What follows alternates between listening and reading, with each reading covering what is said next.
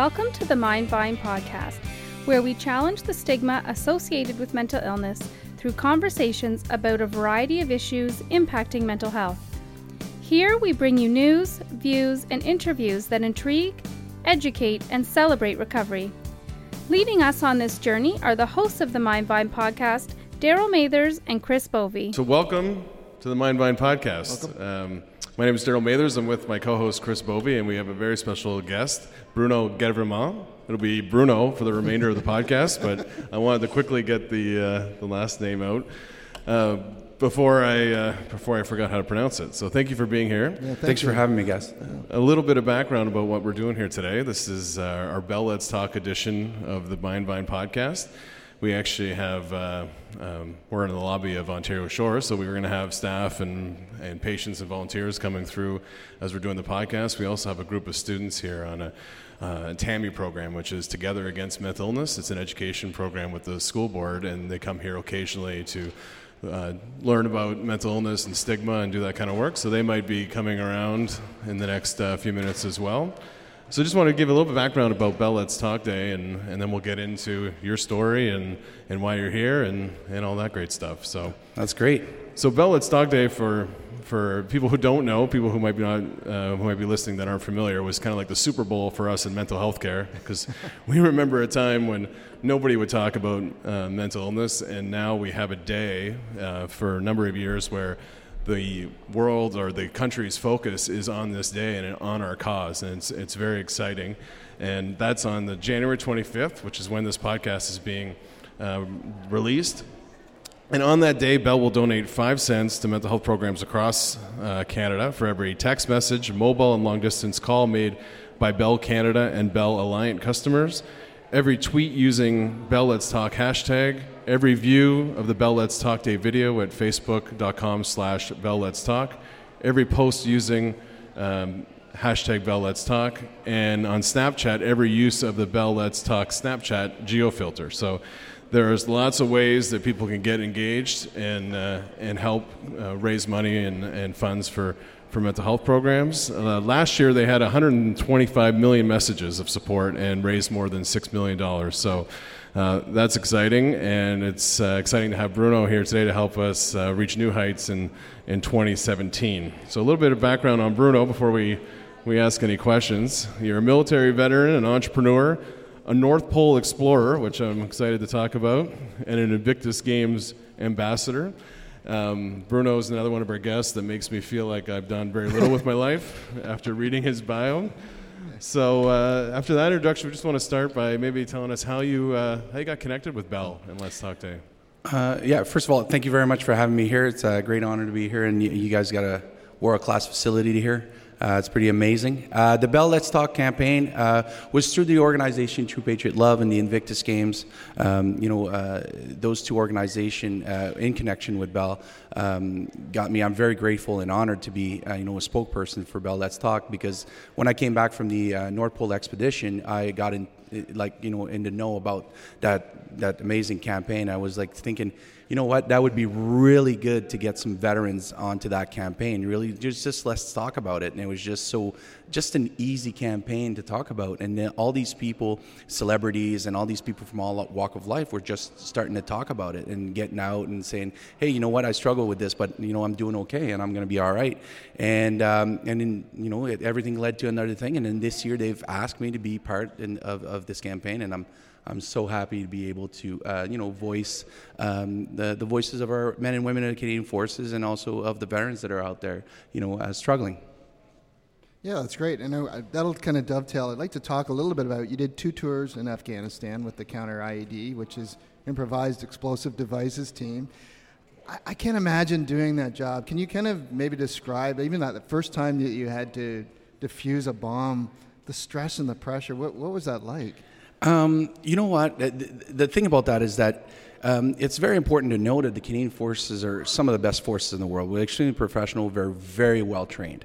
Um, and um, to be honest with you, it has nothing to do with my abilities or anything like that. But because I was really well trained, um, there wasn't any stress or pressure. Like the, the first couple of calls, obviously, you, you, you just don't want to mess up, right? Because it's a, if you mess up, it's over. But um, it, it, was really, uh, you get such a good focus and you know exactly what you're doing um, that uh, you know we're really good at what we do, and and I'm I'm very grateful for that. Now that you know we're back from tour and the whole team came back, and and is that it, it's just it's just we're we're we know what we're doing over there, right. and and the, the obviously we're at war, and these are, are real bombs, and you know there's the uh, you know the attacks and everything that we go through, but um, it was uh, you know what it was it was it was a great experience doing what you're trained to do. Yeah, and I remember you you talked about one time that you actually had to defuse a live suicide bomber. What was that like?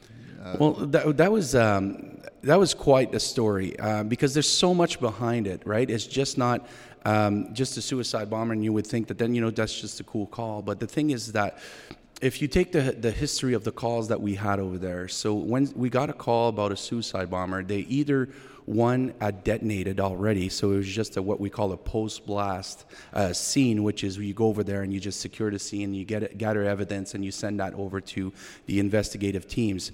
Um, or um, they had shot a suicide bomber and then it just becomes a bomb and you just need to, to, to carry on the bomb. But when we got on, on, the, on the scene, uh, through the interpreter, uh, the uh, Afghan National Police was saying that no, actually, he's running around and we're looking for him. Mm-hmm. So I was like, wow, that's a different situation. So everybody get back into the vehicles because we're pretty big targets over there, and they yeah. especially counter IED because we kind of like you know, put a wrench in their plans and everything all the time. But um, so um, we got back into our vehicles, and then we we got another call saying that they got him.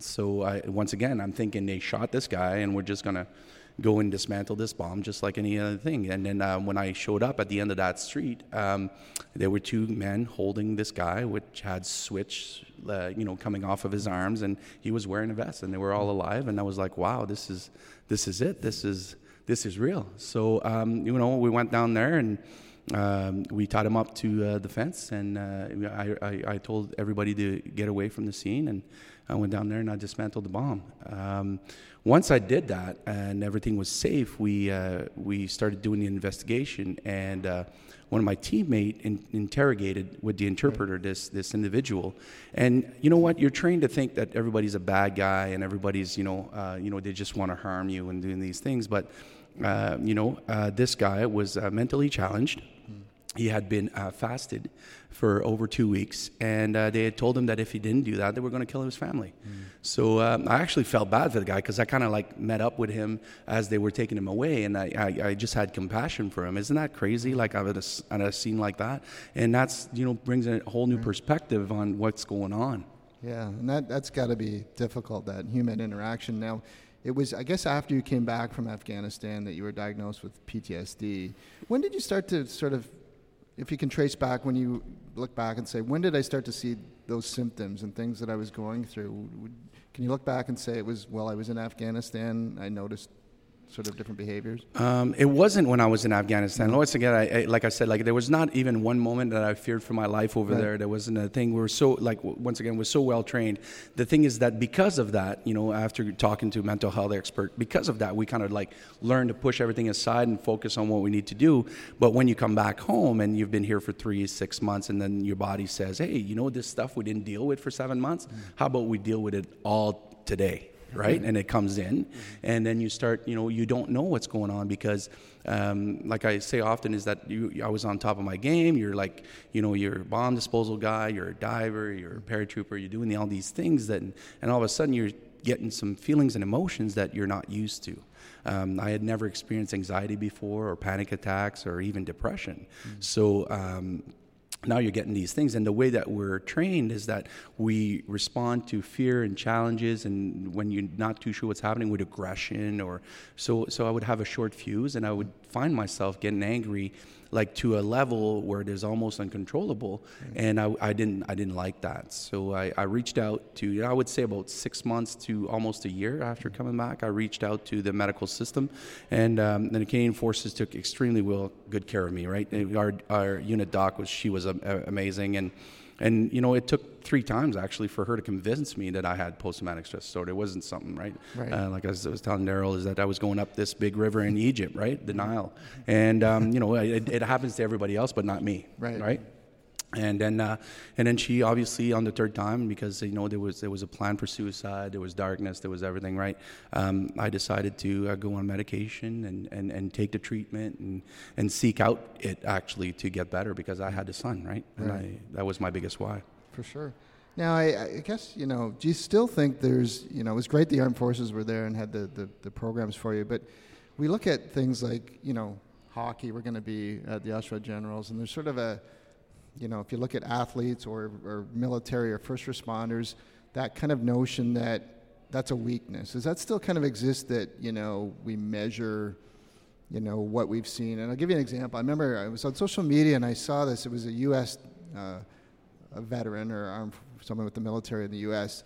And it was somebody in this, in, I think it was a referee that went through PTSD because he went through some things. And, and he, his response was, how the heck could you have PTSD? You, I saw people die. You, you, don't, you don't have the right to have that. And we kind of judge levels of, do you still think that exists in the military where people kind of judge sort of it as a weakness that you have? Um, yeah, it, that's the stigma, right? That's the whole point of it, and, and it's very uh, um, important to, to mention that the military has a, has a job to do, and it's a very serious job, and, and, and, and you need to be conditioned and, and once again very well trained to do that job.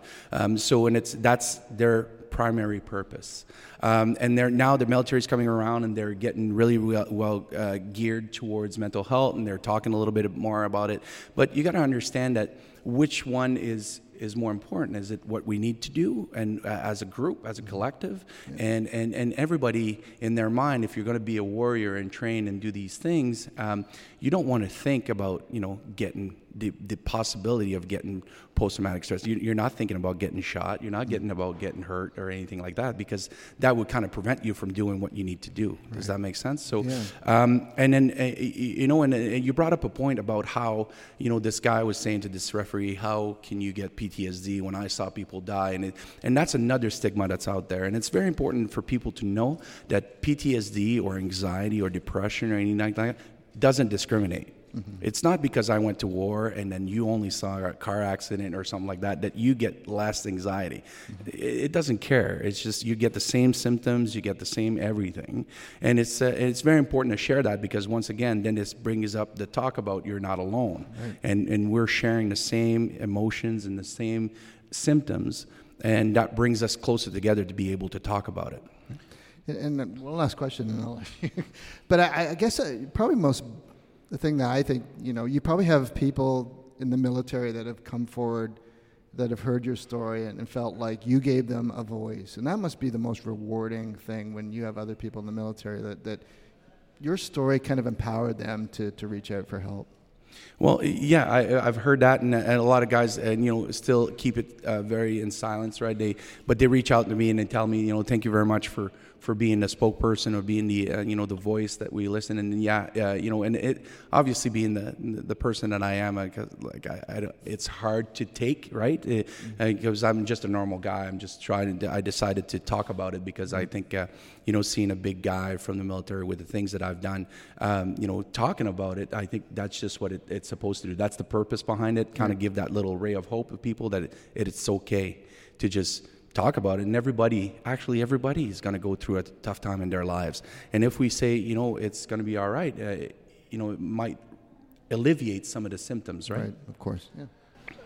Since you've been you've been home, you've been uh, involved in the Invictus Games. You were the captain for Team Canada last year, which is the Invictus Games. For people who don't know, it's a competition for veterans, and it was started by Prince Harry. And when they were doing promotion for the Invictus Games, which are coming to Toronto this year, uh, you got to meet Prince Harry and Justin Trudeau, the Prime Minister. What was that experience like? Well, it's a little bit surreal, right? Once again, I'm just I'm just a soldier. I'm just you know a guy who's you know runs his own gym in, in Victoria and does everyday things. Uh, but uh, Prince Harry is one genuine. He's, he's, he's exactly what you see, even more. Uh, he's, uh, he's very, very um, considerate, and he, he, it doesn't matter what he's doing. If a veteran comes around and wants to talk to him, he'll stop what he's doing and he'll talk to you. Mm. He'll talk to the family, he'll talk to them. Like some of my friends, like actually, uh, he was talking, one of them was, he was talking with uh, some very high dig- dignitaries, and he stopped talking to them, and he said, No, no, uh, you finished, sir. And he said, Oh, I ain't doing something important. What do you got to say, right? Mm. And he was like that. And I've met a couple of times with him. Um, actually, one of the really good stories is that um, uh, when we did the closing uh, ceremonies in Orlando, uh, Will, uh, which was the captain for the United States, gave me the Invictus flag to bring back to Canada. So I accepted the flag, and then there was like tons of people behind, like the gears and the lighting people and all these things. And all of a sudden, I go to the back of the stage, and there's nobody. It's like, there's, where's everybody gone, right? And I'm walking with this flag, trying to say, where do I put the flag? Where do I go? and uh, and then all of a sudden, from the corner, uh, this guy comes out behind the curtain and says, "Hey, good job, mate." And I turn around, and it's Prince. Prince Harry. And I'm like, hey, Your Highness, I, I, like, what am I doing? Am I curtsying here? It's like I'm holding a flag. And, and he was like, hey, great job out there. I'll see you in Toronto. And, you know, how's everything going? Did you like the games? And it was like having a conversation with you guys. Wow. And that's how much he cares. And there was no entourage, no nothing. There was basically nobody around. And he's like that all the time. And it's not for the camera, which I have a lot of time. And this guy went to Afghanistan twice mm. on tour. So he is a soldier. And he uh, came forward and said that he was suffering from post traumatic stress oh. disorder as well. The, uh, the next one on my list is North Pole because you see that you don't see that on people's uh, bios very often. You went to the North Pole, so why did you go to North Pole, and and what was you know what was that like? Um, well, it's it's it's the, a life changing experience. Actually, that was probably the biggest healing experience that I've experienced since you know my injury, and um, it was through the True Patriot Love Foundation, which is a foundation I'm very very close to. Um, and to make kind of story short, I, I, received I had just started my business at my gym two months in. And this uh, retired general called Michel Maisonneuve gave me a call. I had met him through the Prince Charles Charities and um, on his uh, entrepreneur course in, in Newfoundland and that. And um, he called me up and he says, "Listen, we're looking for uh, ill-injured soldiers to go on this expedition to North Pole. Would you like to go?" And I said yes right away because I, I kind of based um, on a quote from Richard Branson, which says, "If an opportunity shows up, say yes, then figure out how to do it later." Right. so I, I said yes right away, and I just opened my business. I didn't have any staff, and I didn't know what I was going to do. But basically, we went on this expedition. So it was 12 soldiers, and um, it was. Um, 41 uh, civilians and the crew because they made a, a, documentary called March to the Pole. Um, and, um, and it was all business leaders, um, and it, it, was, it was incredible. Uh, the North Pole is beautiful. It is uh, the most uh, peaceful place I've ever been. it's clean. You can actually see the curvature of the earth. Um, and it was, I didn't bring any iPods, I didn't bring anything. I was just left with my thoughts. And uh, it took us six days, 140 kilometers. You pull your own toboggan and you have a backpack on your back, right? And then you just, that's what you do. And uh, we brought uh, 12 soldiers to North Pole, and pretty much everybody left their problems up there. Mm-hmm. It was really, really um, quite the healing experience to, mm-hmm. to go up there. I mean, that's an enormous challenge. And, when talking to you before we uh, before the camera started rolling and reading about you, um, fitness and those challenges that you know the fitness presents has really played a huge role in your recovery. Um, and you have a you know you have a CrossFit business now, and and uh, in your hometown in Victoria. So what uh, you know, talk about the role that fitness has played in, in your in your healing and your personal recovery journey. So a, a, couple of things happened to kind of change things around for me, and I was I, I, always say that I'm very fortunate to have the brain capacity to be able to to figure that out. But it started with one, the, my biggest why, which was my son Maddox. Uh, I needed to be there around for him, right? Because like I said, I was really I had a plan, I had a date, and I had everything. So, um, and then I decided, no, I got to be there for my son. The second part was. Uh, uh, a presentation on, on post-traumatic stress disorder and neural pathways and how the body created these neural pathways for me to be able to survive in Afghanistan and how the military created those neural pathways for me to react to any situation. And it kind of light up a light for me to be able, well, if I did that to be this way, I can reverse that and create new neural pathways and be healthy, uh, which, uh, you know, it kind of lighted up for me. So that changed it up. And then I asked the question, what was I doing when I was really healthy and on top of my game. And it was physical fitness. I was, you know, I was fit and I was healthy. I was eating well. I was doing everything that was conductive to being physically uh, fit, mentally, emotionally, spiritually, and all that. And then so I started working out again. And then I realized that when you work out, you release endorphin. Mm-hmm. So when you have a chemical imbalance inside of you, when you're feeling anxiety, you know, depression and all these things, uh, you know, uh, most people go for either medication, drugs, or alcohol or something to change that chemical imbalance. Um, f- physical fitness will do that for you as well right away. You just have to start moving a little bit, and it takes a little bit more time, and a little bit more effort. But uh, then it became this, this, and it's still today uh, my medication daily to to work out and to get that uh, or what I say, my, my physical pill, right? Um, so that I, I change that. If I don't feel good in the morning, or if I don't, I'm having a really hard time, um, I'll go do a workout because it'll change my physical and mental state right away. Hmm. So I'm going to hire Bruno for a Fitbit challenge. So I can actually be, can I a personal trainer maybe?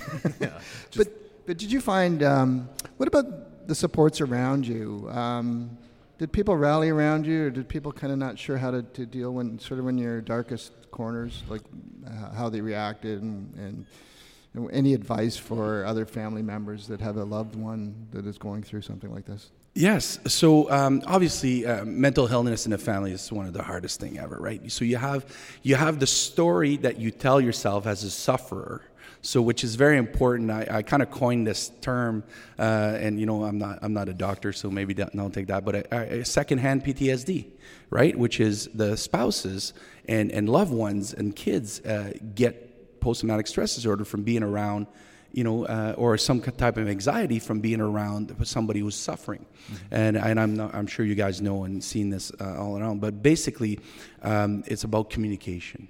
Um, and and it's I know that it's very very hard. And I have one of the blog was my first blog. Is I talked about communication, and it was about um, talking about what goes on inside of you when you're feeling good not when you're feeling bad. Because when you're feeling bad, you're triggered, and it's kind of like you're not even in control of the car, right? It's just these things are, are automatic and they come out and they, and they do things. And it's, it's very hard for the loved ones to see you suffer and not knowing what's going on. And it's important to tell them that it has nothing to do with them.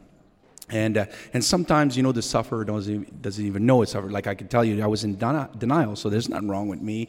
And, you know, what are you talking about? And, and then inside, you're telling yourself these stories that if I continue like this, I might hurt my loved ones. So you kind of like pull yourself away from people mm-hmm. and you start to, you know, go down into the basement, I call it, and go down to your living room and you sleep more and you're trying to get away from things.